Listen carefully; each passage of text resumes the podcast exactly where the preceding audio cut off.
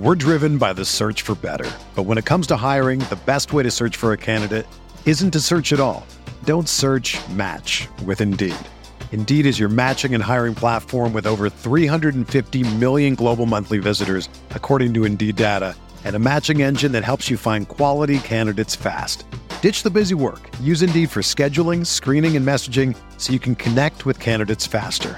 Leveraging over 140 million qualifications and preferences every day, Indeed's matching engine is constantly learning from your preferences. So the more you use Indeed, the better it gets.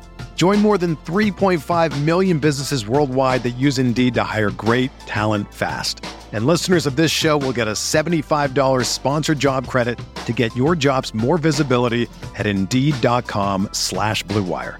Just go to Indeed.com/Blue Wire right now and support our show by saying that you heard about Indeed on this podcast. That's Indeed.com/Blue Wire.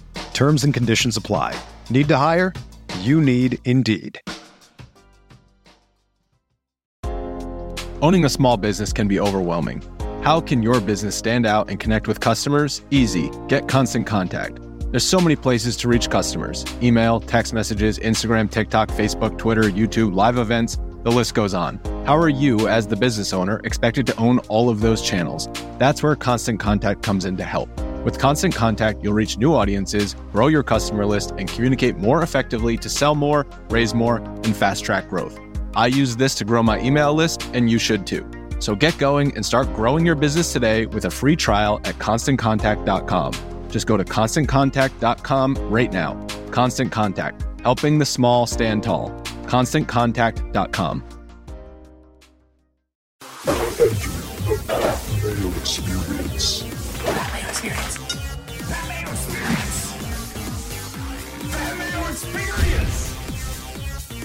the male experience. Welcome to the Pat Mayo Experience. Charles Schwab Challenge live viewer chat. I'm going to update the weather, my picks, and just go through the entire gamut with you. There is no time limit on this, so as long as there's questions, I'm going to be sitting here taking y'all's questions about this.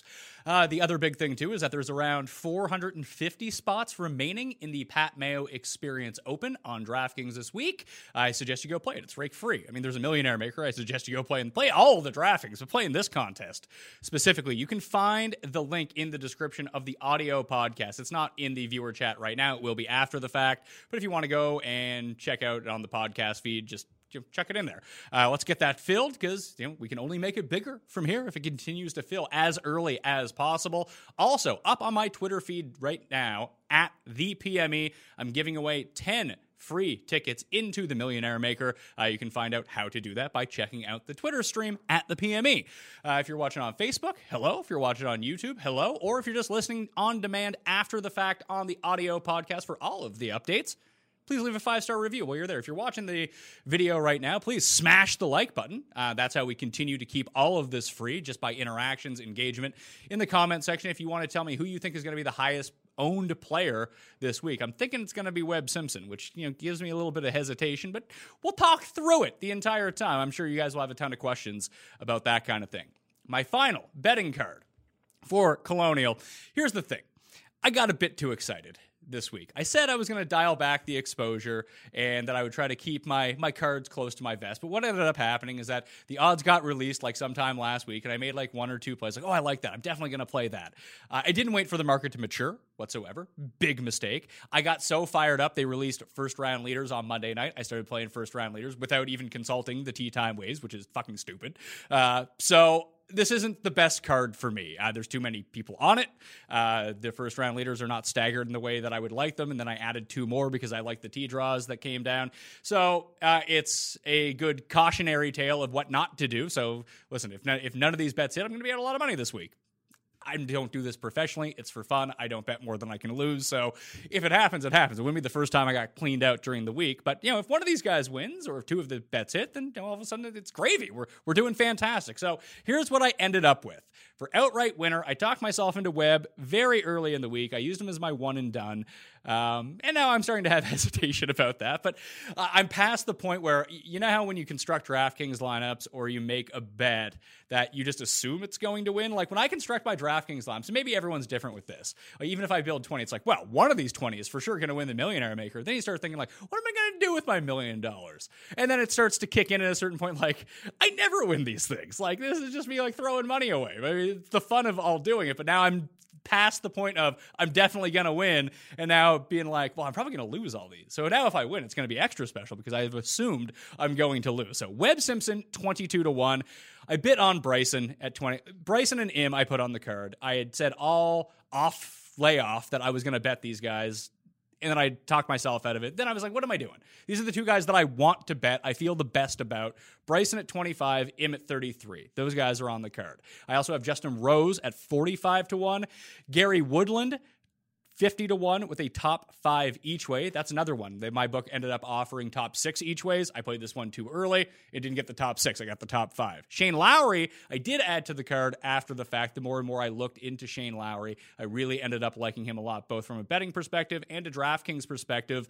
He plays really well in the heat. We'll get to that in the weather to begin with. He's played really well against strong fields in the past. These shorter courses and classical formats more meet his eye than anything else. And he's won big boy events before. He won the Open, he won a WGC, and he won that WGC at Firestone, a course which will demand accuracy off the tee. So I think that his skill set actually suits Colonial quite well. We'll see if that goes. He's 70-1 with a top six each way. The bombs that I played were the bombs that I gave out on Monday's show. Brendon Todd, 160-1 with the top six, and Erik van Rooyen, top 45 player in the world at 150-1. Seems deep. Top six each way on him. Of course, my guy, Si Woo Kim, $5 on him to win, $5 on the each way, because if he wins and I'm not there, I'm going to feel very badly about that. He's 200-1. So too many guys, obviously, but that's what I'm doing. I'll be honest with you. Sometimes I think I just like clicking on the players' names more than anything else at some points. Top 20, EVR, Brendon Todd, 6-1, 6-1. JT Poston, 6.5-1 for a top 20 finish. I would always recommend that people go site shop for the places that do not have dead heat rules. Therefore, you get the full payout even if the player ties for fifth or ties for fourth, and there's four guys tied for fourth. Just read the rules on your book. That's always the best way to go about it. First round leaders. I got 9 of them, and at least they're all 100-1 or above, and I played them all with the top five each way. So one of these guys comes top five. We're still winning for the week after the first round. Putnam, 100-1. Danny Lee, 100-1. JT Poston, Brendon Todd, Brian Harmon, Erik van Rooyen, and Corey Connors, all 100-1. HV3, Harold Varner III, 125-1, along with Carlos Ortiz at 125-1. My one and done is Webb Simpson, not changing it. Jeff is going with Brooks Koepka, and Tim Anderkust is going with Colin Morikawa. Those are the one and done picks. That is the betting card for the week right now. I did specifically want to talk about first round DraftKings Showdown. If that's something you're going into, I've said it on every show this week. I think if you start on number 10, the back nine this week, that you have a better chance at the 3 birdie streak, playing 17, 18, 1, 2. Those are just easier holes. Number 3, one of the hardest on the course. So what you need to look at now is there's been a lot of reports. Like it's really hot. I mean, anyone who lives in Texas can tell you this, but it's really hot right now, June in Texas.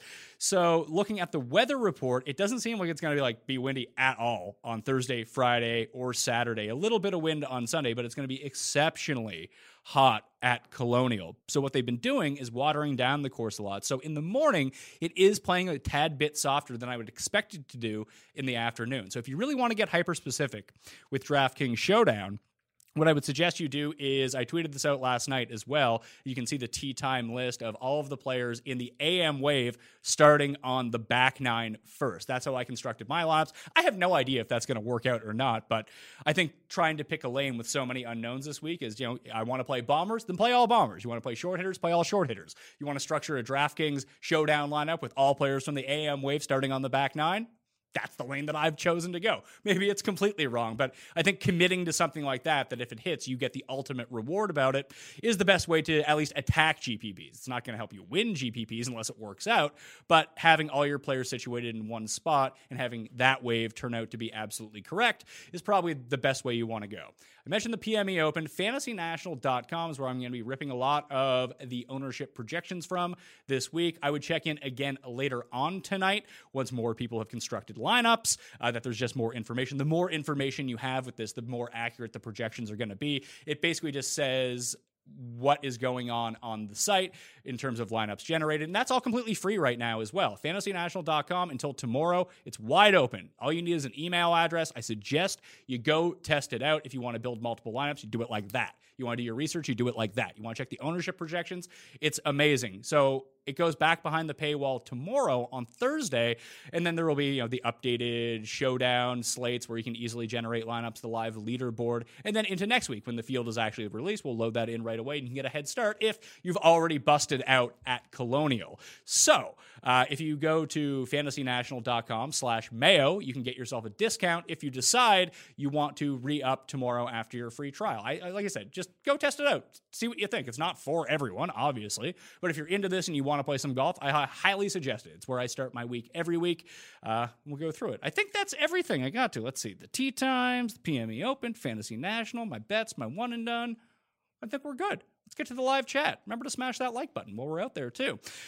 First, we got lots of questions already. These are barely questions. Try to keep the comments down to like what you think. I'm trying to parse through this, and there's going to be a lot of them. So just questions only. Let's see. This guy says, what happens if the leader tests positive and has to be removed from the tournament? I believe then they will not win. They will be out of the tournament. So they would get a WD and you wouldn't get anything for it. So be careful of that. I assume that's how it's going to go. On Fantasy National, is there a stat for accuracy in driving fairways hit? Yes, it's under driving distance and accuracy. It's called fairways gained. That is the stat that we use, and it's accuracy versus the field rather than just overall accuracy. So the point behind that is if you get a course, let's say like Kapalua, where the fairways are so wide, you could land 8 jumbo jets across them. Well, if you end up with a 91% driving accuracy rate at that course, what does that really tell you if people are hitting 85% of the fairways anyway? Nothing. The fairways gain stat measures how many comparable fairways you hit to the rest of the field. So it's more like a strokes gained metric rather than just an overall percentage. We feel that's far more valuable when you compare it to what the baseline for every single tournament was. So that's why we choose to go with fairways gained over overall driving accuracy. Oh my God. Keep it to just the questions. I'm going to scroll down. If you already put in your question, I don't want to scroll through all of these. Let's see here. How do you feel about Si Woo Kim? Oh, of course, I love Si Woo Kim, but he's not going to make any of my DraftKings lineups. I've made that mistake far too many times with Si Woo. I put a bet on him at 200 to 1 to win. He's the Ricky Bobby. At least he was the Ricky Bobby of betting golf, of DraftKings golf. He's first or he's last. Both of his wins have come at corollary courses in terms of the Wyndham and TPC Sawgrass, but he's a long way off that form. I know he can go miscut, withdraw first. It's happened. So it'd be a heart attack waiting to happen. I wouldn't have put my $1 million lifeline on Si Woo Kim at this point. How have the odds fluctuated? Not really at all, to be perfectly honest with you. Bryson opened at 22. He dropped down to 25. That's when I pounced. Sungjae opened at 28. He fell down to 33. But that just got more of a market correction with almost all of the books out there. You're going to find different numbers at different places, but realistically, the numbers were the numbers. That's essentially what it was. This guy says he feels sorry for anyone who can't get 10 places on the each way. Yeah, I'm one of those people who can't get that. Those are generally British books and international books that end up doing it. Do you believe that there is a narrative to the players not having kids possibly playing better than those who do? I mean, that's a narrative. We're not going to be able to quantify that in any sort of way. I think that there is logic behind it, but at the same time, these are professionals. They're professional golfers. They're going to go out. They worked hard. They're back. They've practiced. I'm not putting any stock into that. If you want to, go for it. I'm not saying it's right or it's wrong. It's just not a narrative that I'm willing to embrace. I'm trying to really factor out a lot of that noise as it comes along. Let's see. Is there a hard number line for Fantasy National's win classification? What classifies as windy, calm, and moderate? I believe that's in the glossary.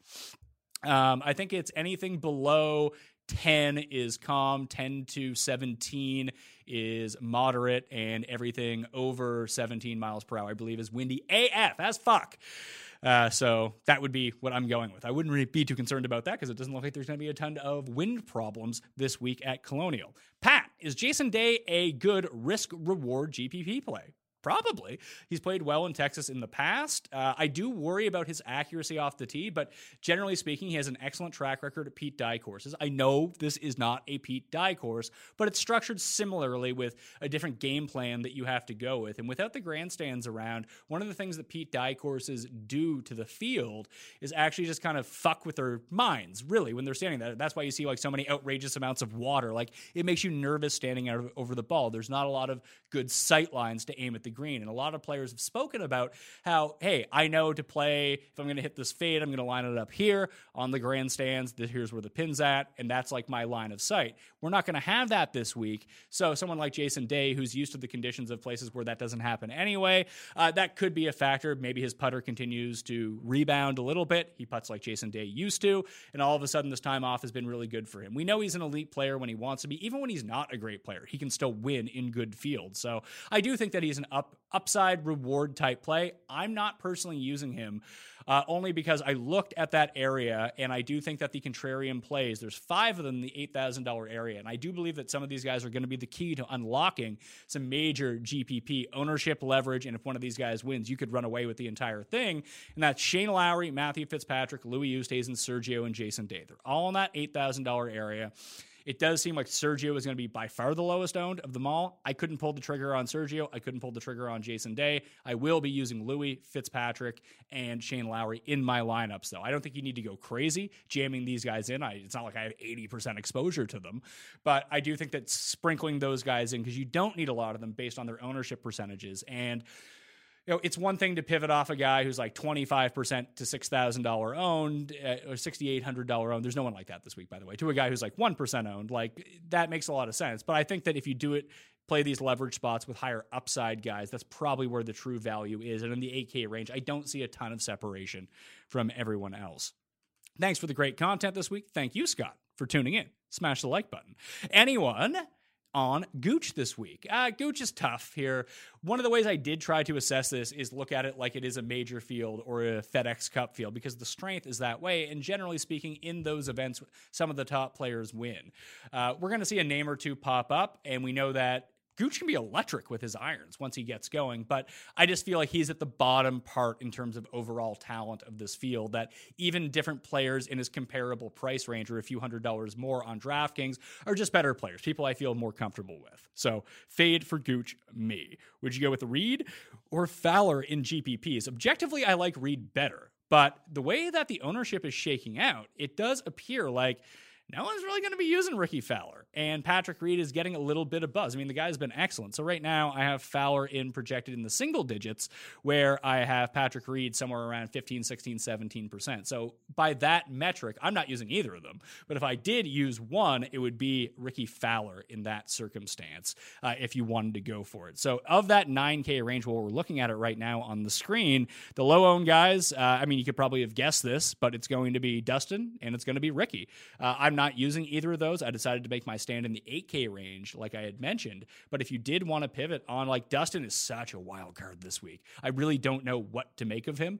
And he actually, if you want to do anything with him, you can play him that first round showdown. He went from 25 to 28 to 1 in first round showdown. He's a part of that early AM back 9T group, along with guys like Bryson and Sung J Im, who are in decent spots. And Justin Rose is another one who's in that spot as well. But Dustin's a real tricky guy to figure out this week. It seems like people were talking themselves out of Brooks initially, but feel more confident in him. Whatever Dustin did in that match that he played with Rory, like, a lot of people saw that, and a lot of people saw that he didn't play well. For all we know, that was the first time he picked up clubs in 2 months, and he's been grinding ever since. So he could be a high upside play. I think if you wanted to factor in that previous question of Reed, Fowler, or DJ would probably be my choice of those three, just based on the way that everything's set up and the negative sentiment surrounding him right now. Next one, Hama or Na? I'm going with neither, but I think I would lean towards Kevin Na if you really had to go for that. Sean asks, where does Niemann finish? These are the type of questions I think are fucking stupid. I don't know where he's going to finish. I like Niemann this week. If he misses the cut, it wouldn't shock me, but he has played well at this course in the past. I give my endorsement to Joaquin Niemann. I am using him in my lineups. I hope he finishes first. Actually, I hope someone else finishes first and he finishes like second, but either way, I hope he plays well this week. I expect him to play well this week. I don't think that means he will actually play well this week, but I think actually has no bearing on what happens. Justin, I am seeing Reed ownership around 15 to 18%. You think he comes in that high? It's probably more around 15, just because there's always a negative sentiment around Reed because people hate his guts. But I think that he will be amongst the higher owned this week. DK, Woodland or Finau in GPPs? I'm going with Woodland over Finau. I think you can make the case for both. Once you look at the betting odds right there, you can see Finau 33 to 1, Gary Woodland 50 to 1. Obviously, Vegas thinks that Tony Finau is a significantly better player. Much improved short game as well, which really could come in handy this week. A second-place finish at this course a year ago. Woodland, I just think he can win in a field like this. And frankly, Finau can't win in any field. That can always change because who knows about the future. But I think if I was going to really hammer down on one, I'm curious actually to see what their ownership percentages are right now. Finau around 15%, Woodland around 11%. So you are getting an ownership discount a little bit on Woodland. I really wouldn't let that factor in. 4-point difference is nothing really. But I like Woodland objectively more than I like Finau this week. I bet on Woodland to win. I'm using him in my DK lineup. So that's my stance on the situation. What is the difference between scrambling and strokes gained around the green? You can go look at the official one for this. I believe scrambling is... Okay, around the green is like 30 yards and in from around the green side. So any strokes made up there, that's what around the green is. Scrambling is if you miss a green in regulation, what do you do then? So you can be from anywhere. You could be scrambling from 150 yards away. That would include around the green. Are you using a larger player pool this week due to the 2-month layoff? I believe I have 20 players over 20 lineups in my player pool, maybe 21 because I added someone in. I added Keegan Bradley in this morning because I'm a glutton for fucking punishment. Don't ask me why. I ran this thing of corollary courses, then I saw Ryan Moore and Keegan Bradley at the top, and I was like, oh God, then I looked up Keegan splits, and he actually like doesn't bleed strokes on the greens on bent grass, and I just talked myself into it. I expected to go horribly wrong, but hey, he's coming at like 1% ownership. If he plays well, then all of a sudden I'm looking a lot better with Keegan Bradley in my lineup. But no, I really tried to condense it down to the best of my abilities. Frankly, the proper strategy is probably to go less than 20 players for 20 lineups in my player pool, but this is the best I could do. I don't have the willpower to narrow it down anymore. Zach Johnson, ? These are the type of questions I don't want to answer, but no. Thoughts on DJ? Just gave that. Webb Simpson, miscut coming? Certainly hope not. Hope that's not the case. Given the heat that can become a factor, do you reckon that this could disadvantage the less fit older players like the Duffners and Strickers over a full weekend or Furyk? Potentially, and I thought about that with Shane Lowry, but then I look at how he's played in like the Middle East when it's been hot out and he's been fine. I feel like some of these things are quite unknowable that you're projecting like you're an out-of-shape fat person and how you feel in the heat. Cam does this all the time when it comes down to picking players, but golfers are used to it. Like this is a part of what they do. It could have an influence. It could not have an influence. Again, if you want to ride with an narrative this week, there's so many unknowns. Ride with that narrative. I, for one, am not really factoring that in much at all. Starting DJ Koepka, unique enough to be chalky in the 7K range? Yes, absolutely. And if you're talking about who the chalk in the 7K range is going to be, it looks like it's going to be Harris English, Daniel Berger, how's your burger, and Abraham Answer. Those project to be the three highest owned guys in the 7K range if projections hold up at the moment. Horschel and Niemann are getting a bit of buzz too. I really like Billy Horschel. I'm using some Billy Ho this week for me. A lot of fairways, has won the Byron Nelson in the past, plays well in Texas. We know we can ride that hot putter, so let's go Billy Ho. But yes, I think that starting DJ Koepka is definitely a unique way enough that you can embrace a lot of the chalk down the line. Do you put a lot of stock into younger players struggling here? Does the force break change your thoughts on that? I don't put a ton of stock into it. As I pointed out in my column, you can find everything in the description, by the way. My write-up, I did 4,500-word write-up. I have 3 shows about this already this week. Recommend you go down. And if you haven't downloaded them yet or clicked on them yet, please do me the favor. Juice up those numbers. Spread out the word. Go share everything around. It would really do me a solid because we're going to be cranking out a ton of golf content now that golf is back. We really want to capitalize on the lack of other sports going around.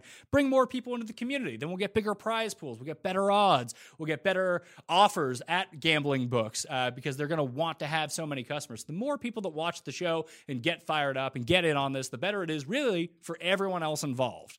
But I pointed out that Spieth in 2016 was the only winner sub 30 years old since Sergio won in 2002. So I think that where this is a historic course, where this is a strategy course, that patience is somewhat required. But that's not to say that Morikawa couldn't go out and storm the field. He's one of the best players in the world. So, and you don't see a lot of the big up and comers, generally speaking. I mean, there's always been some over the years play this event. Like, it's just not one that's on the radars. They want to play in the flashier events by and large. And a lot of the younger players that you do see are more of the Corn Ferry graduates who aren't at the same skill players as, let's say, like when Rory was in his prime, when Rory was 27 and really kicking into gear, he wasn't playing Colonial. So we're getting that type of player at the course this time around. So it's really hard to parse that information, for me at least.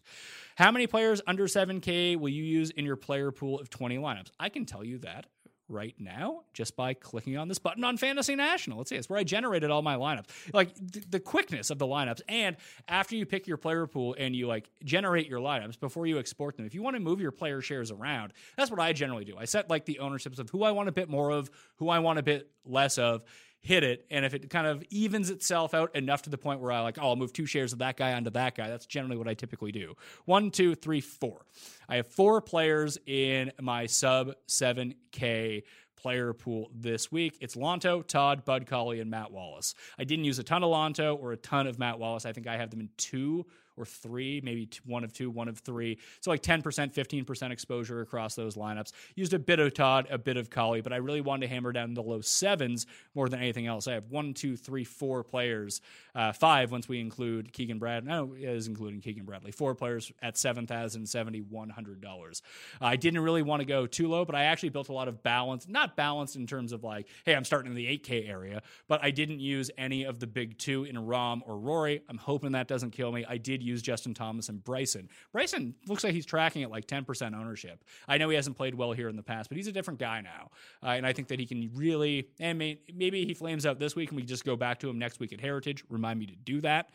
Just because I think he'll play really well at Heritage. He has in the past. He was a part of my 20K winning lineup when I won big there at that time. But there's just so many unknowns this week. Someone like Bryson, I know that he's been grinding. He's been so good off the tee that if we're going to get him at an ownership discount, even though he is overpriced at 10.1, that is what's creating the low ownership. So I do like Bryson in that spot, and he's a good way. Like if you want Bryson Brooks instead of Bryson DJ, or Bryson DJ instead of Brooks DJ, that's another way that you can do it. But no, I'm not really going scumming at the very bottom just because I think that the talent gap really does drop off at a certain point. I went with Matt Wallace because I like the upside of Matt Wallace. I think he's someone who could legitimately win. He's also someone who could legit come in last place. I don't know where his game is at, but I do enjoy his winning type upside that, you know, you got to gamble on some of these guys who are unknowns. Matt Wallace is just one of those guys for me.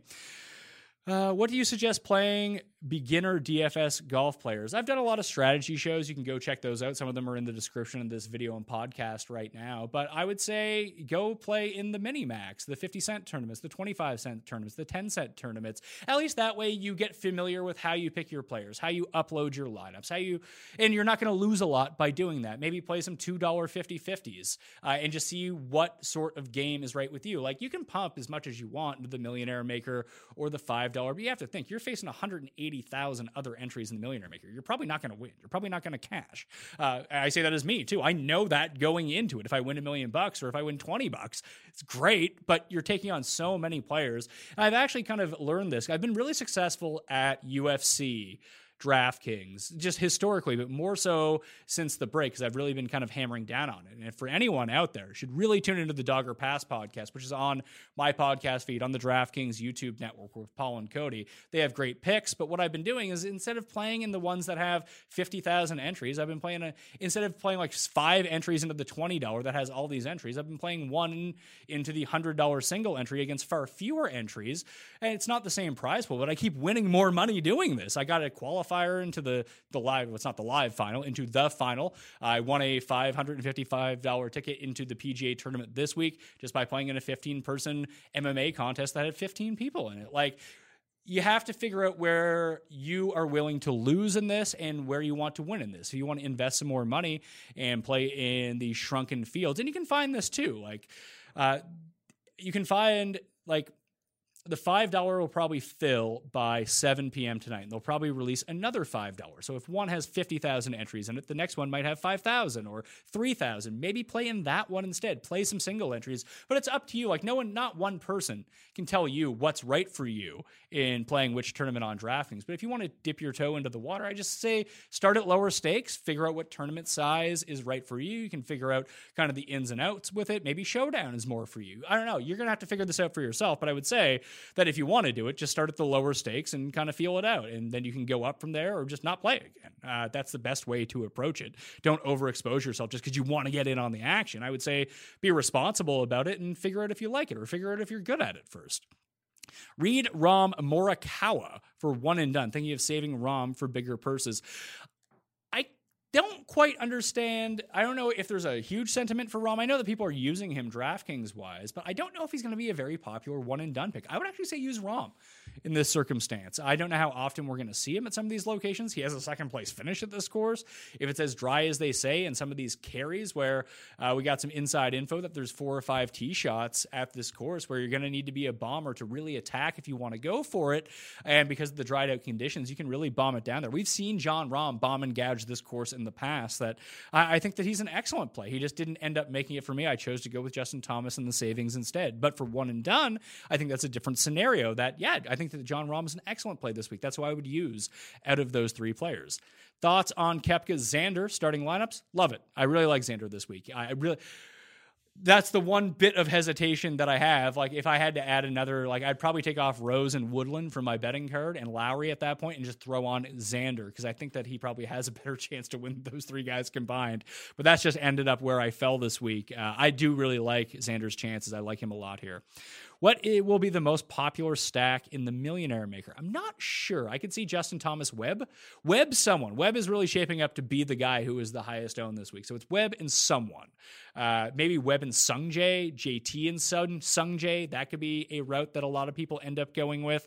But I think that it will include Webb Simpson. But I don't know. Just because he's 9K, you could go higher than him. You could go lower than him and still stack that way. So I would guess that Webb is probably going to be paired a lot up with Berger and or Harris English, at least of the 2 of the 6 spots on people's team. So if you use Webb, maybe you don't use those guys. Maybe that's the best way to get independent Webb if you're really hell-bent on using him. Alex Hahn asks, any Charlie Hoffman interest? No.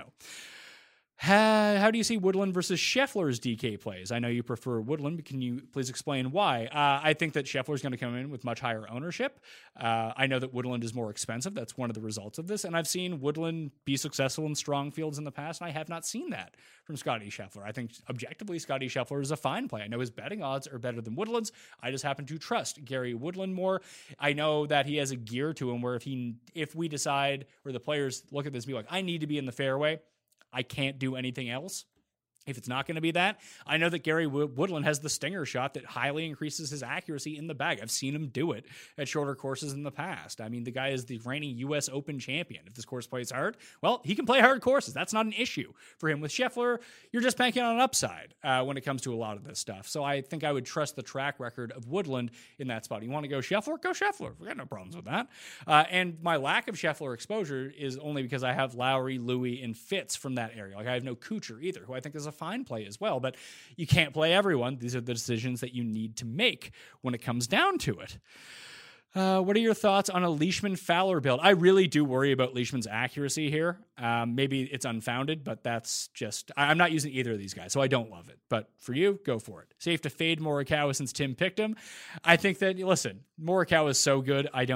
Not even the Ander curse might be able to get to him. And Tim does pick like 2 winners a year, so maybe this is the week for him.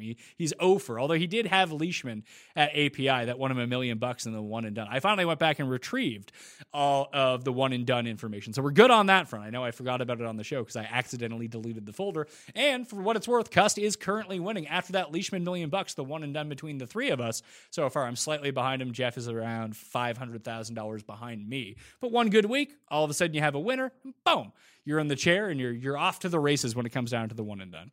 Which underdog price 7K guys do you like? I just went through those. Is fading all bombers a good tactic this week? I don't think so. I think that if you construct your lineups, you can always do a hybrid, but Raza is really the king of doing the type of stacks in tournaments where it's not just AM wave, PM wave. He likes to put skill sets together. So if you're going to use a few bombers, I suggest using 6 bombers in those lineup. You want to use 6 great putters, use the 6 great putters in your lineup. I actually go bombers over putters if I was doing it, but if you want to go short hitters, put them all in lineup. So I don't think that there's necessarily a preference. One of the reasons that we've seen, again, a lot of older players or shorter hitters win this event in the past because they tend to play these style of tournaments where the younger bomber type player just doesn't play Colonial all that often. So there's an unknown mix to having all of these guys in the field. Like we saw Rahm and Brooks show up one year and just dummy the place. Rose ended up winning, and he can bomb it as well. So I wouldn't be fading bombers just because it's a shorter course and we've seen shorter winners before. I don't think that you should do that. Do you ever add DK points to your model? No.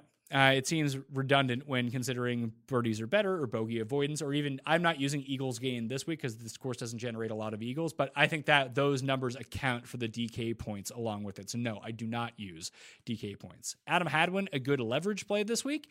I know how much of a leverage play he's going to be. I like Adam Hadwin. I know other people like Adam Hadwin. I think he's going to be somewhat used, like 5, 6, 7%, but I like him. I think you should use Adam Hadwin.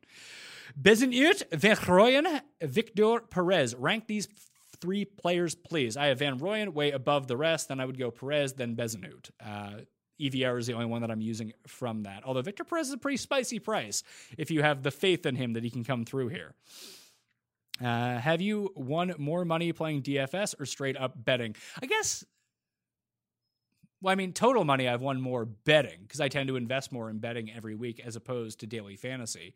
But I've had some big hits in daily fantasy that probably have accounted for a better overall ROI over the years. Like, honestly, I'm betting because I enjoy to bet. I find it makes it entertaining. If you could tell me on January 1st that I would invest all this money and I would get exactly that same amount of money back and break even, I'd probably be happy with that. I'd prefer to win. But I've had winning years. I've had losing years. I've had big hits. I've had big losses. That eventually just all evens itself out. But I've probably been more profitable. Like if you take, I'm bad, although I talk about it on the show and try to be transparent enough. I've lost a lot playing DraftKings NFL. I'm just not good at it, but I've had big scores in PGA and MMA. I'm probably up. I'm definitely up lifetime in those sports, especially over the past 3 years on DraftKings, and way down in football. But I just limited my exposure in DraftKings football. I play the $3 contest because I know I'm not good at it. That hey, maybe if I bank one, I bank one, but I'm losing like $100 a week doing it instead of just really going all in, where I'll play more in the other sports that I figure that I'm better at. So in certain weeks, I think line up better for betting, certain weeks line up better for DraftKings. So that's just the way it goes. Why is no one talking about Ryan Palmer? I don't know who's not talking about Ryan Palmer. Everyone's talking about Ryan Palmer.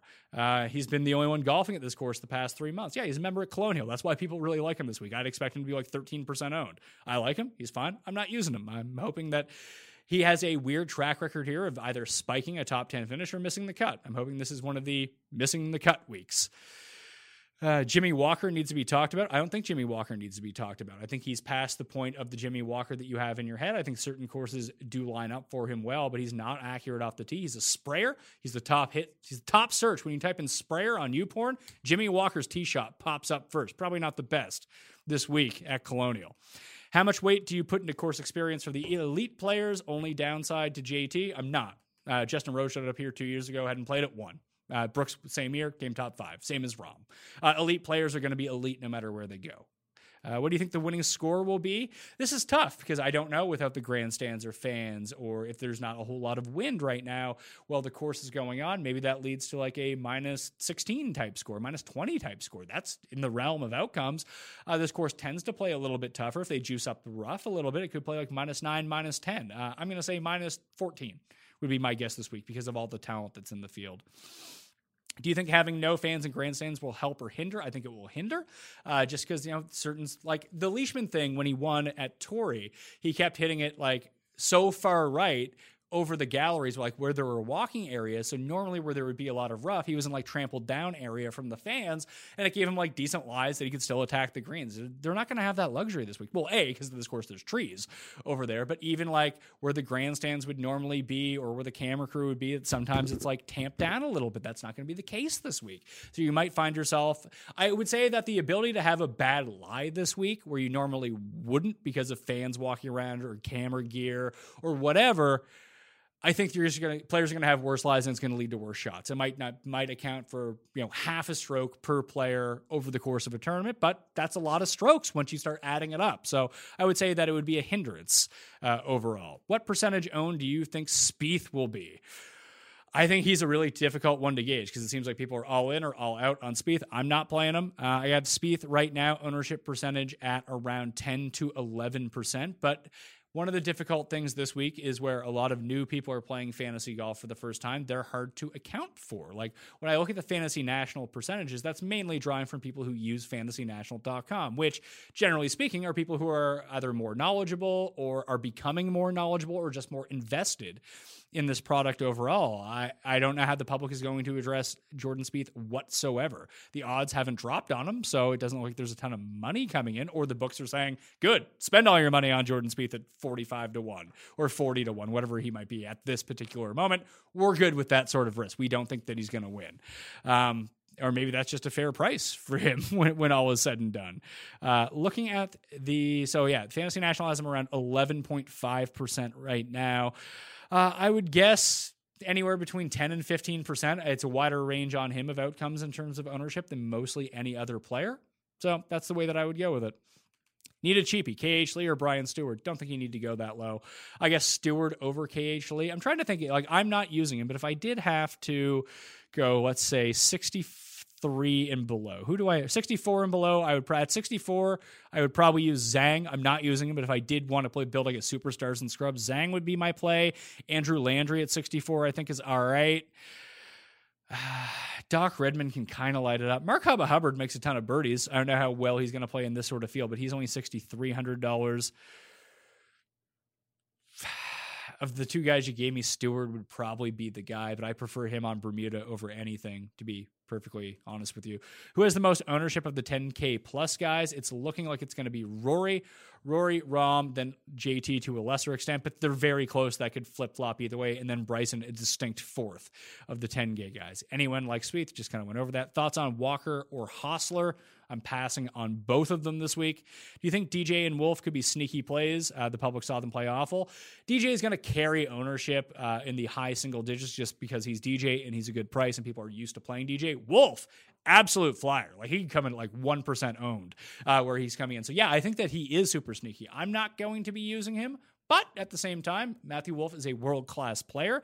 You want to roll the dice on him? I think that's the sort of pivot play that you're looking for. A guy with huge upside, and if Bombers do have a distinct advantage this week, all of a sudden, Matthew Wolff is looking fantastic as a 1% flyer. We know we can light it up. The proximity from 100 to 125, where because he's a bomber, we'll be seeing a lot of his approach shots is very weak. So that would be my pure hesitation on him when it comes down to it. How would you rank Rose, Woodland, Finau this week? I'd go that order. Rose, Woodland, Finau. Great to have you back, Pat. Hey, thanks for tuning in, Andrew. Give a like. Everyone out there, smash the like button. Share the show around. And join the PME Open while you're at it. Hope you and your family are safe and healthy. As far as we know, we're doing well right now. Mama's at home with the newborn. And the 16-month-year-old is going absolutely fucking bonkers all day long, so he's been a bit much. Spending some time watching The Wiggles. My hair is based off the old man on The Wiggles right now, at least from what my wife tells me. My mind is like mush at this point, as I know a lot of people with young kids are doing, but I hope that everyone out there is doing well, too. Dustin Wildcard. Don't go together. Okay. Thanks for that fucking crippling input. Thanks. Any matchup bets you like this week? I didn't play matchups. I just didn't. Throughout the course of the week, I feel like if I was a professional gambler, I'd be really hitting down on the head-to-head matchups. I gave one out on Golf Digest that's on DK Sportsbook. That was Fitzpatrick over Sergio. I think it is minus 106. I thought those were decent odds. I like Fitzpatrick this week. I don't love Sergio, so that would be one, but I didn't really dig into all that much. Do you think casual players will just auto-click DJ and Ricky? Maybe, but that's unknowable for me right now. You could say they might just click Rory and then they can't afford those guys. Jim Furyk for days, not a question. You might get banned for life. I haven't banned anyone yet, so you might get some bans. You got stupid fucking questions out there. LJ asks, is a 7.2K bubble worth it?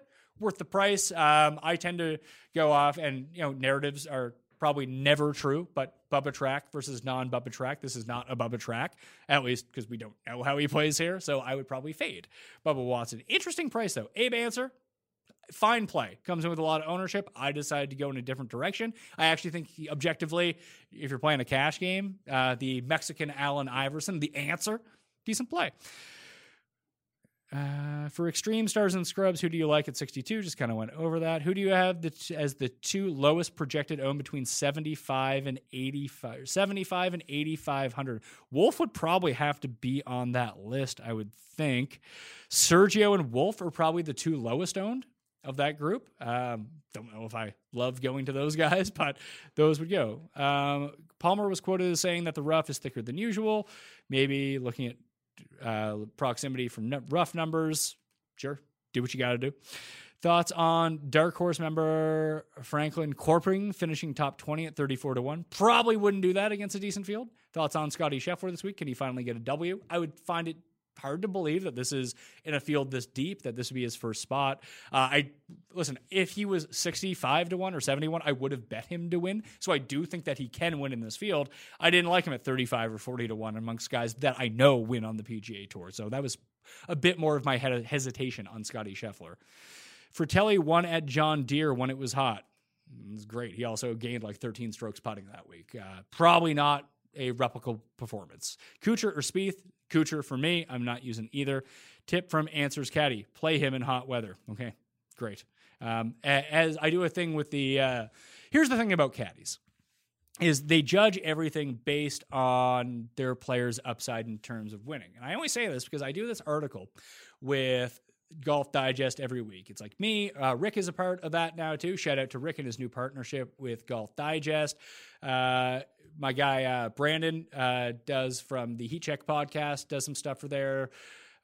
Both the editors, Chris and Steven, have stuff in there too. So there's like golf, gambling, and DFS guys who write columns. But there's also picks from the Caddy Network where they get an anonymous caddy to make their picks every week. And spoiler alert, their picks are trash every single week. They're by far the worst at it because they have a skewed vision. They're not looking at it objectively from an odds perspective or a DraftKings perspective like we need them to do. They're just going on their gut and sometimes not analyzing the field as an overview and thinking about it player to player. Like, oh, I saw DJ striping it. DJ's going to win. Like, that sort of conjecture doesn't really play out for me. Maybe that caddy's right. Abe's, or the Answers caddy, is all about it. Like, hey, he kills it in hot weather, but do we know that Rory doesn't kill it in hot weather too? Like, did he tell us that part of it? No. So it's hard to weight what that actually means.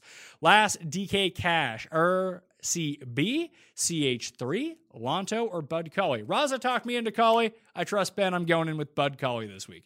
Thoughts on Langer or Stricker's cheap punt plays? I would not go down there. When do you plan on having the PME DraftKings contest? It's been out since last Friday, so I'd go do it. Also, shout out the Dogger Pass podcast. Paul, you're getting a shout out. Yay! There we are. I believe that's recording later tonight. We'll see about that for release on Thursday to get you ready for all of... Paul, what is the contest this week? Is it called like UFC Vegas? UFC Apex. I versus Calvillo only. This is ESPN Plus, I believe. This is one of like the shitty cards that Cody usually rips up, isn't it? Oh, yeah. Yeah, we're like last week was a pay-per-view. We did okay. Obviously, Hooper absolutely just like dismantled us and like killed a lot of the apple pies. We're absolutely assaulted, but no, we always do better on the worst cards. The numbered cards is like there's just so much more information on all the fighters, but I'm talking too much. Yeah, so tune into the Dogger Pass podcast. Remember to give that show the big thumbs up, download the podcast. If you just subscribe to the Pat Mayo Experience audio podcast feed, leave a quick 5-star review while you're there as well. That's the currency of the show, like I always say. Like, it literally takes like 30 fucking seconds. So if you could help us out there, that's what really allows us to not put anything behind a paywall, to have these chats can go on for like 2 hours or however long we're going with. So just please go do that. Michael asks, Luke List is the favorite on the Corn Ferry Tour. Oh, God. And Potter, 66-1. You betting the Corn Ferry? I didn't even look at it because I overexposed myself to the PGA this week. Maybe maybe there's some good stuff on the Korn Ferry. I have not analyzed the field whatsoever. Josh Perry at the Action Network is always the best guy at the non-PGA event. He's a good guy at PGA events, but for Asian Tour, Korn Ferry Tour, he was killing the like LPGA mini tours during the break, like cashing like legit winners. I'd recommend everyone just go follow Josh. He probably has some better insight than I do on the Korn Ferry Tour. Do you think Webb will be the most popular one and done pick this week? Probably. I'm using him because that's what I said on the show, and that's what I do this for, the purposes of the show, so I'm stuck with him. But I probably would pivot off of him at this point, knowing that he's most likely to be the most owned in the one and done. I'm big on Andrew Landry this week as a scrub value. How do you think he fares, or do you think he's a better first-round leader bet? I bet him as first-round leader, so did I bet him as first-round leader? I have him in my showdown contest. I didn't bet him as first-round leader. Maybe I should bet him. Now, I bet too many guys as it is. He's in my round one showdown lineup. I think he sets up well. It's just I've had such bad experiences with Andrew Landry in the past, despite him being a two-time winner on tour, but he hits a ton of fairways. Texas guy. I think it could work out really well for him. Played really well at Valero. He won at Valero a few years ago too, at a huge price, 150 to 1. So maybe he can do it. At smaller greens, it's important to have both scrambling and around the green as one of those. I never factor in scrambling into my modeling. I use strokes gained around the green. Like, I'm looking for good ball strikers, and generally speaking, good ball strikers will not need scrambling. And if they do, it'll all be focused on around the green because they've missed the greening regulation very close. It's more of once you start getting into the really inaccurate drivers off the tee, that's where you could use the long form scrambling. So I'm just not big on scrambling as a predictive stat whatsoever or as a baseline, because that's really course dependent, to be perfectly honest with you. Some courses are harder to scramble at than others. Around the green, yes, you can make exactly the same case for, but where it's a shorter amount of distance relatively measured, I put more faith into that of who can actually get it up and down a little bit better. Any love for Kuchar, but it's spelled like Ashton Kutcher. I'm not hearing his name anywhere this week. Trust me, when you look at the ownership percentages, you'll see Kuchar up there. It always happens. He's come second to this tournament before, too. I think this is the one where he lost to Matt Jones when Matt Jones chipped in out of the bunker. I think that's the case. Kuchar's a good player, and he's old. He fits the narrative of this course really well. Playing Day, Rose, enough differentiation to have Webb in your lineup? Absolutely. Any Furyk interest? I do have interest. I'm not playing him. I just worry that I know he played really well at this like weirdo event at Sea Island last week. I don't really know what that tells me. But he played really well here last year. Had he have made a few putts on Sunday, he like would have been in it like to win against Kevin Na. He just could not hit anything. But he still hits a ton of fairways. He's safe, but I don't know what his upside is if things go a little bit wonky for him. It's hard for him to recover. Day and Rose, not a question. Perfect. Any love for Rafa Cabrera-Bello? Not really. Pass on him. Any love for Bubba and Phil? Not from me. Thoughts on Kokrak? Nope. I don't think that he's going to be all that great in a tournament like this. Can you rank these three $7,400 guys? English, On, and Palmer. All three expect to be pretty highly owned. I would pick Ben On because I always pick Ben On out of that range. This whole time, I really waited this whole time for him just to pass over my question. I'll ask again. Why is no one talking about? I already answered that fucking question. Fuck you. You might get banned for life. You ask this again. Who are the few golfers that you consider high upside, low floor GPP guys aside from Louis? Louis. Lowry, that's why I'm using Matt Wallace. I think that he is one of those guys as well. If you wanted to go with Si Woo Kim, Ben An is one of those guys as well. I think his floor is a little bit higher, but where he's so terrible on the greens and he can putt you out of a tournament that, you know, there is no floor for him. Thoughts on Doc Redman? I think he can light it up, but he's just not for me this week. Tway or Varner? I don't mind both these guys. I didn't end up using them, but I think I would go with HV3. I just think he's the superior player. Bernhard Langer or Steve Stricker? Neither. You can go play Champions Tour DFS if that's what you want. Would you ever have Cam Stewart on back on the show? I had Cam on like 2 weeks ago. So if Jeff and I do the golf now, when we talk about the ponies or we want to have some fun, we give Cam a call. But he does a golf show every single week too. If you just go follow Cam on Twitter at Cam Stewart Live, you can get your fix of Cam. He's on air every single day. Any interest in Gooch? That was already asked. No from me. Is there a group that you have a lot of exposure to? I didn't really even factor in who's playing with who when it came down to my picks, to be perfectly honest with you, outside of that showdown contest. Let's see. Thanks for the content. Thoughts on Bizon Ut or Danny Lee? I'd probably roll the dice on Danny Lee. I bet him his first round later. I believe I'm using him in that same lineup I constructed for Showdown. Didn't make my main lineups, but I think I like Danny Lee a little bit better. You still skipping round one Showdown? Nope. I did play it a little bit. Thoughts on JT Poston and Brian Harmon? Bet them both this first round later. I'm using a decent amount of JT Poston this week. That's one of those low floor, high upside guys this week. I just think where he can go so nuclear. Sounded like George W. Bush. Nuclear with the putter that when you're trying to parse these people, a hot putter is not anything to bank on, but he has shown 6 of his past 7 events before the break he had gained in strokes gained putting, and in 4 of those events he gained at least 3 strokes with an average of those 4 events like 4.1 strokes. That when his putter is rolling well, it's one of the best in the world. That if he can just catch that fire this week, he's a low own play who plays really well on shorter courses. So I prefer Poston to Brian Harmon. Bet them both as first round leader. Thoughts on the young studs? I used Niemann because he was the cheapest of them all. I have no Morikawa, no Hovland, no Scheffler, nothing to take away from them. I just went in a different direction. Who's your favorite contrarian pick between Lowry and Fitzpatrick? I use them both. I like Lowry a little bit better, but you're getting the savings on Matthew Fitzpatrick. Pat, nice haircut. Who's your favorite soccer team? How dare you? You know how I feel about soccer. The Dutch international soccer team is my favorite squad. I guess I've been to a TFC game. So I guess TFC is my squad for MLS soccer, but I don't really pay much attention to that. Jimmy Walker, good sub play, playing well. Well, it's kind of relative for Jimmy Walker at this point. He's fine. Listen, if you want to go with Jimmy Walker, he's just not for me this week based on his inaccuracy off the tee. Hey, Pat, congratulations on the new addition to the family. Thank you, Lewis. Any thoughts on Sabatini? Sabatini's played really well at tough courses in the past. He plays really well on these shorter courses. I just don't know where the King of Slovakia fits into all this. I know he's upset that the Olympics was canceled because that's why he was going to be potentially the flag bearer for Slovakia at the Summer Games when we went into it. But he's a cheap price. If this play is really difficult, I think Sabatini is actually a really decent play, but I don't know what the winning score is going to be. Historically, this course plays hard. That's why he plays well. But again, is that due to lack of strength in the field historically? And now that there are better players here, that we're going to see something better? I don't know. I wouldn't talk you out of Sabatini, just not for me. Grillo on bent grass. Grillo on any grass can't putt. But we know that this has been his best tournament for putting over the years. I just can't in good conscience put Grillo in my lineup, have 5 guys playing really well and watch Grillo shoot like an 84. I just can't do it to myself. So for my own mental health, I am not playing him. I'm sure Ben's all over because Ben's all over him every week.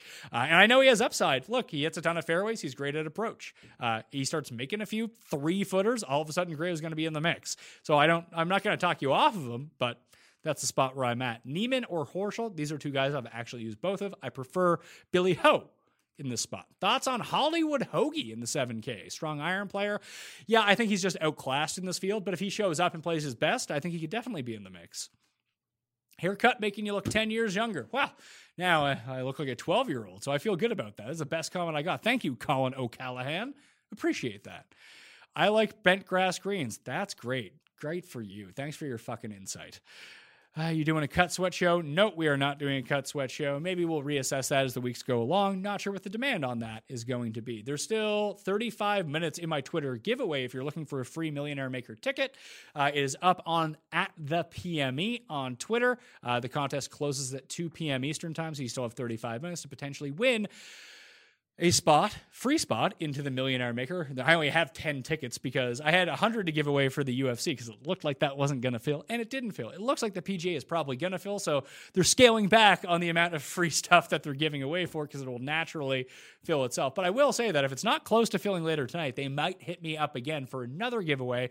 I wouldn't count on that. I'd say that's probably like a 10% chance of happening, but if it does happen, you might want to follow along because I might have some more free giveaways to go for at this point. So that's your best chance of getting a free ticket right now. Any guess on AM/PM advantage for tomorrow? I don't see one. I can tell you the windfinder.com/forecast/benbrook. I tweeted out the link last night is the wind that I'm using, but it looks relatively flat all day. I think AM just gets a natural advantage if they're watering down the course because it might play a little bit softer, but that's all I would say on that. I'm not hearing much about Hovland. Do you think he's a good play? I think he's a fine play, but if he starts missing greens in regulation, he is shit out of luck because guy can't chip. His new instructor called him a 1 out of 10 around the greens, but he's such a good player. He's like mini Rory or mini DJ. Eventually, he's going to get to the point where he just starts dummying the field once he gets that up and down game. He's also not a strong putter historically either, but if he puts it all together this week, it wouldn't shock me. I don't hate him. I'm just not using him. Of the young guns, which one do you think comes out hot of the gate? Morikawa, Wolff, or Hovland? Morikawa's, I think, the superior player at this point in time to all three of them, so it's probably him. Where is Reed? Reed is spelled wrong, for one thing, and he's in this field, and people are using him. So, there we go. Scott McCarron or David Frost? Like I said, go play on the fucking Champions Tour, DK, pal. What do you think the strategy for small GPPs like the 155 Clash at Colonial is? I don't want to give away too much because I have one entry in that contest, but I think that you just play your guys. I think one pivot is probably good enough in a field of 2,000 people, especially like if you don't, like you probably only need the pivot, like, if, let's say, I use Webb as my main guy, and I know he's going to be chalky, as long as I avoid the other chalk down the line, like all of it, like I don't use Berger and Harris English with him, you're probably good. Like you leave, and then you leave like $100 on the table. You don't need to leave $3,000 on the table, but just moving from the 50,000 salary cap, leaving 100 or 2 on the table in a tournament like that will almost guarantee that you have a unique lineup in that. Joel Damon playing well. Thoughts? I use Joel Damon. I haven't really been speaking too much about him, but he was one of the late adds to my player pool. Not a ton of exposure. I think it's like 4 of 20 lineups, but I like Joel Damon this week. Yeah. Like fairways gained or good drives gained for the week. I like fairways gained over anything. The inventor of basketball, Matthew Naismith. Great-great-grandson of James Naismith, probably, although they both pronounce and spell their names differently. But either way, 8-1 top 20? Yeah, sure. If you want to go for it, not for me. Any love for Shez? Seems like a tough course guy. Great at accuracy, too. Has never really played all that well here, but I can't say that's going to cause him future problems. Bryson's never played well here, and I bet him to win. So I don't want to talk out one side of my mouth for one guy and another for another guy, but I do think that someone like Bryson is improving, and he's an overall superior player, where someone like Shez had not been playing well this year, has the bad history. And it's not like Shez is getting any better anytime soon. Guys getting up there in age. But if you want to go with just like pure stats, I think I would prefer the Ryan Moore as a name, who's a similar skill set to Shez Reavie, but that's where I'm at. Would you use as your comp courses? Primarily, I used Heritage and Wyndham 1 and 2. I also threw Sawgrass and Wiley into that bucket as well, with a smattering of Valspar in the mix too. But again, one of the drawbacks to that is outside of the Players' Championship at TPC Sawgrass, you don't get very strong fields. You get very similar fields as Colonial to those ones. The bigger names don't tend to play in those tournaments, so you do see a lot of the similar names pop up, but maybe those are the ones who enjoy the courses the most. Garcia or Fitzpatrick? I got Fitzpatrick. In a 20 max tournament, how many players for your player pool? For my 20 max, I'm using 20 players.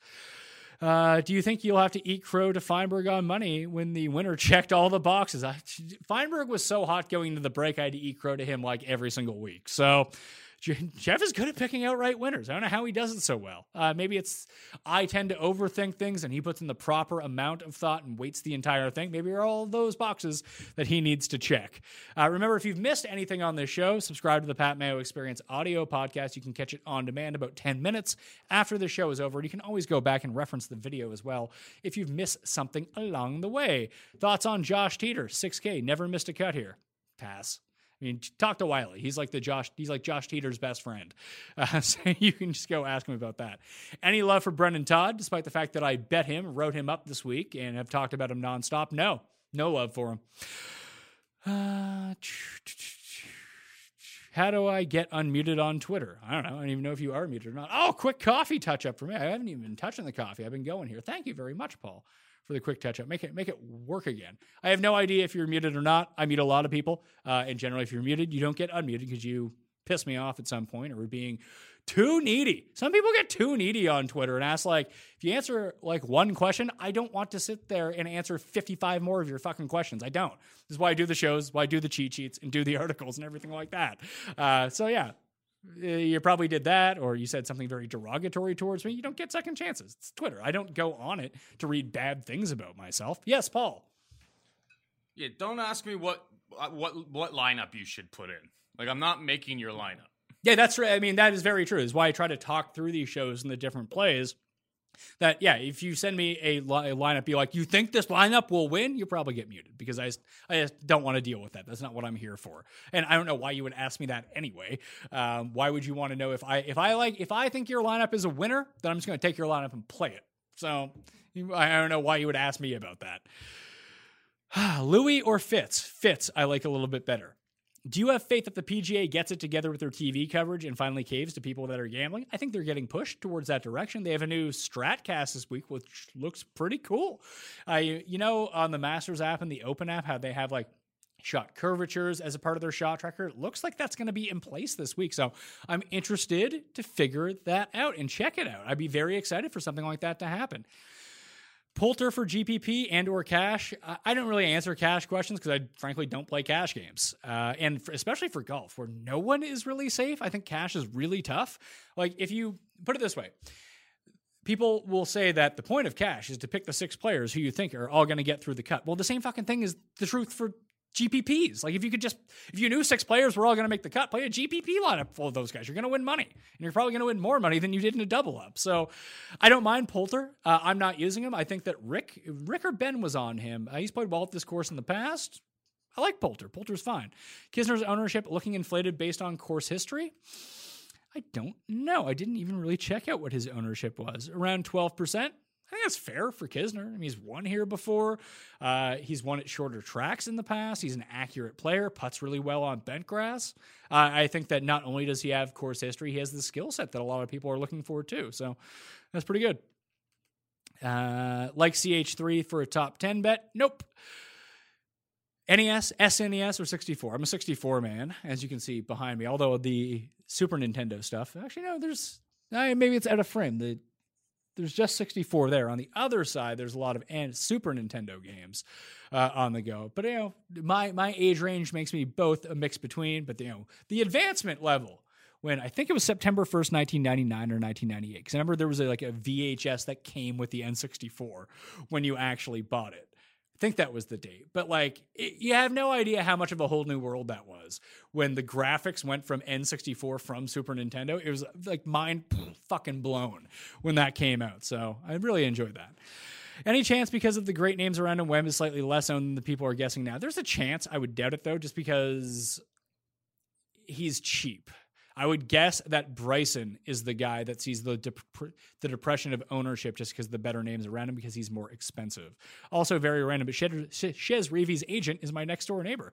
Well, Kevin Q, you sound like you live in a nice neighborhood.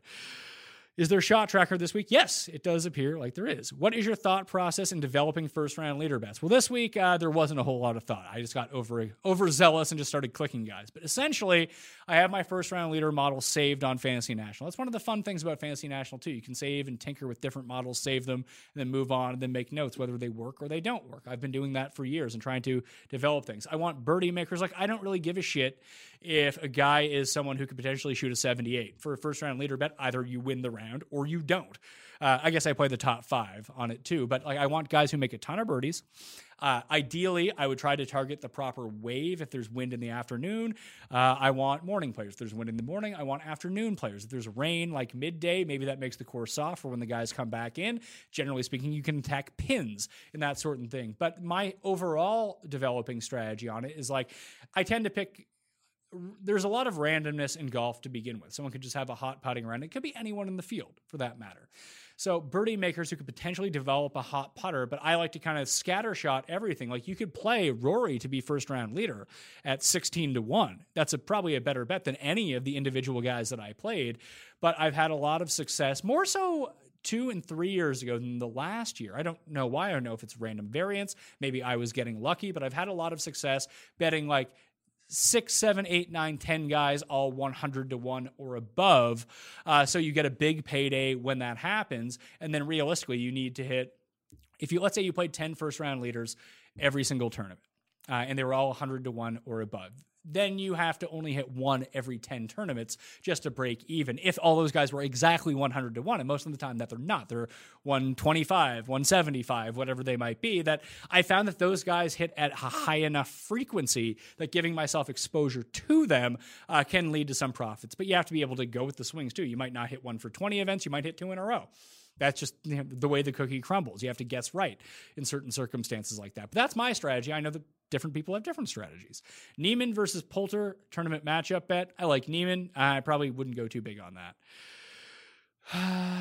Pat intimidating people that ask him dumb questions is one of my favorite bits. I don't think that I actually have the ability to intimidate anyone. Look at my fucking haircut. But hey, I appreciate that my strongly worded tone really factors through when you're listening to this in the live chat or my furrowed brow. Team Rose, let's go. 50 to 1. Yeah, Team Rose. I would like it if Justin Rose wins. I'd have a lot of money at that point. And if he wins the Masters, I'll have even more money at the price that I got him at 50 to 1 too. Bezenhut will win. Would have won the Players. I mean, this guy. You're gonna get this. This guy just has comments. You're getting fucking banned for life. There's the ban for life from the show. Poston or Van Rooyen? I like Poston DK. I think for overall win equity, I like Van Rooyen a little bit better. I know that's weird to say, but I think that Van Rooyen's a bit more boom or bust, but he's the better player. He could potentially win in this field, where Poston, I think, is someone that can kind of plod along, that even if he's in the mix, he's probably not going to win. That's why I didn't bet him to win. I bet him to finish inside the top 20. But if you told me that who has a higher percent chance of coming 17th, it's probably Poston. If you told me who has a better chance of coming top 5, it's probably Van Rooyen. What do you normally like for the number of rounds to research? Too early to restart any difference. I don't quite understand that last part, but I tried to look at there's a rolling stats feature on Fantasy National. I just like to compare. When people talk about like trends, that's one thing. Like, oh, I can see that his results were 10th, 8th, 9th over the past 3 starts. Yeah, that guy's playing well.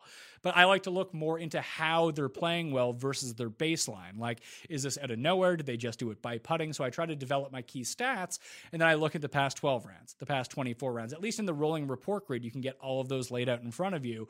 So if you have a lot of confidence in the stats that you're looking at and incorporate that into your model, you can just have it all laid out. Like, is this guy, did he go from in the same stats that 100 rounds ago, was he like 79th and he progressively got better? Well, that guy looks like he's trending towards at least theoretically playing really well this week, or was it going the opposite direction? Or was this guy just doing it on putting? I didn't weight putting a lot, so he's not popping highly. So I try to take a granular view of everything, but I do think that this week comparing, you know, the 24, 36 round shorter term range to the overall baseline of the past 2 years of what that player actually is. And then a lot of it has to do with eye test too. Like, what's your interpretation of that? That's going to be different for different people, but that's how I end up going. Like, if you look at the short term of Brendon Todd versus his long term, well, his long term's not going to look very good because he was absolute shit for like 4 years. Then all of a sudden something clicked. He won 2 tournaments. He made 10 cuts in a row. He's hitting every fairway again. The putter is fantastic. That is some context to be given to the shorter form versus the longer term. So maybe you throw out the longer term in that, but that's going to be a case-by-case individual basis, and that's really up to you to do it. Ownership for Palmer, I believe I said around 12 to 14%. Any Jazz love, I believe he was a Rick's guy. Not really for me.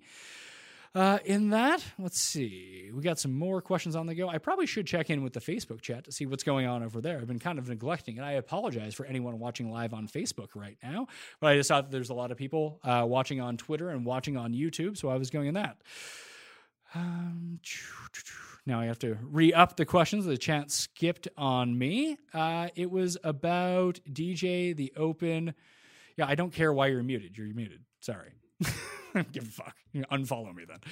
Who do you normally like? Number of rounds, did that one. Any Connors left? Yeah, I'm using Connors. Bet him as first round leader. I mean, go Canada. Let's go Corey Connors. Just don't ask the guy to chip or putt too much. Although, when he did win, he gained like 13 strokes on the green at a bent grass course in Texas. Maybe he's got good vibes in the Lone Star State. We'll see. What do you think of Munoz, McNeely, and Higgs as GPP pivots? I would go with McNeely, Maverick, if we were going for it. Pat, wondering more about a sense of urgency for players as it pertains to FedEx Cup. Wouldn't worry too much about that. There's now, at first we didn't know. It looked like you'd have 2 tournaments before the FedEx Cup started. Now there's like 6 or 7 or something like that. So it's not the end of the world right now. Feelings on Rafa Cabrera-Bello, good player, not for me. Who would be your 3 guys who would be your three guys in order to win this Sunday? Finish first at the Players before it got canceled. I don't quite like, personally, for me, the three guys, I think I went like Lowry, Webb, Lowry, Woodland, EVR would probably be my most profitable 1, 2, 3. Now that I kind of like revert, or Brendon Todd winning or something like that. Why we can't bat exactas and tries on golf like horses. They'd pay astronomical. For majors, they actually do give out those sorts of bets. It's usually 1-2s. You can bet the actual order. They're not good bets, put it that way. How much is the Mayo discount on Fantasy National? I believe it's 20% off at the moment after it goes back behind the paywall. I could be wrong on that. It'll say on the site, but I believe it's at least 20% to do it. So it takes the annual from $250 down to $200. I mean, it's pretty good when you consider that there's like 45 golf events per week. It factors out to not that much if you're going to be playing every week. Any love for Xander? Absolutely. Fade 9K tier completely in GPPs to create a unique build. I think that's a viable strategy for sure. Any love questions? None whatsoever, Cougar Phil. You know me too well. Can Billy Ho get a top 10? Yep, I think so. 2 high price pairing on DK. I don't know what that means. You can ask the question more eloquently, and I can get into that. You know what? I didn't even put the thing on Facebook or Twitter. That's why I forgot to click the button. So no one's even watching on Facebook. Perfect. Totally spaced on that one. So that's it. I'll give a 2-minute refresher. If you have any more questions, we've been going over an hour now. I hope I've gotten to everything you guys wanted out there. It's fun to be back. I must say, I didn't really mention this off the top, but I did want to say that I was going through a lot, in terms of, you know, everyone's been getting into a malaise. People haven't been working. People have been home. That just being back in studio and talking about golf this week is really just, it's made me feel great again. Like, it's really reinvigorated me in a way that I didn't realize I was in such a malaise. But it's been a really fun week. I hope that everyone is really, you know, getting a good jolt from this. Whether, you know, you just want to, you're excited for sports to be back, golf to be back, you're betting on it, you're playing DK, whatever it might be. I hope it's bringing some sort of excitement, and that's really fun to think about right now. So I hope that's going in right now. Best tourneys to enter other than the Million Maker. I like the 3 max stuff. I mean, my tournament, obviously, is very good to enter because there's no rake and flat payouts. But I think if you look at the tournament structure and look at the flatter payouts, and they're generally like the 75 3 max, the 150 3 max, some of the single entry tournaments, $50, $33, 75, 200, that kind of thing. I think those give you the best chances to actually win a lot of money more consistently than entering something like the Millionaire Maker, which has a lot of luck elements in it just because you're facing so many people. Let's see. Harris, English, or Burger, fade on both. If you had to pair 2 high-priced studs together on DraftKings, who would they be? Probably, I think, overall, if you're looking for the highest upside, Thomas and Xander are probably your 2 best bets. But you could go like Bryson and Im. You could go JT and Im, Webb and JT, that kind of thing. That's kind of the mix that I'm going into it with. I think that's it. No more questions. Put some time in there. No one had anything else. I hope I've answered everything for you. If you have any more questions and you tuned in late, potentially I answered it all the way throughout the course of the show. So you can check that out. Kisner, Palmer, ownership higher, probably Palmer in that sense. This is going to be available, obviously, up on the YouTube page. I've had the shows out all week. You want to join the Pat Mayo Experience Open. The link is in the podcast feed. So please subscribe to the Pat Mayo Experience audio podcast. Download the episode with you there. Let's juice up those numbers. See if we can become number 1 on iTunes, because we're pretty close. So the more downloads that we get, go download those old shows too from earlier this week. There's already 3 shows out. This is the 4th. I had the giant write-up on dkplaybook.com, fantasynational.com, is free right now until midnight, I think, Central Time. So if you want to build your lineups, check out the research. Highly recommend you go do that. fantasynational.com/mail will get you a discount starting tomorrow. If you enjoyed this site and really want to get into golf, highly recommend that as well. So thank you all for watching. I hope someone out there wins the Millionaire Maker. I mean, tweet at me. That'd be awesome. I would listen. It's probably not going to be me, so I really hope it's someone I know or someone who watches the show out there. That's fantastic news. So just have some fun with golf. Be safe out there. And golf is back. This is a fun time. So enjoy it. Smash the like button on your way out. I'm Pat Mayo. I'll see you next time.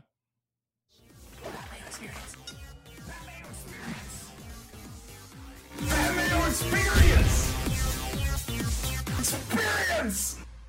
The headlines remind us daily, the world is a dangerous place. The elites in charge say everything's fine, stop noticing, but you know better. And your gut knows that time is short to prepare for a world that is 4 missed meals away from chaos. My Patriot Supply has helped over 3 million families become more self-reliant and is the company Americans trust to prepare. Go to MyPatriotSupply.com and secure their best-selling 3-month emergency food kits. Each contain delicious breakfasts, lunches, and dinners, averaging over 2,000 calories per day. Secure at least one food kit for each family member. For a limited time, save $200, plus get free shipping on all their Ready Hour 3-month emergency food kits. You're not ready if it's not Ready Hour foods. My Patriot Supply also has solar power generators, water filtration units, biomass stoves, heirloom seeds, and critical survival gear. Shop MyPatriotSupply.com today. MyPatriotSupply.com.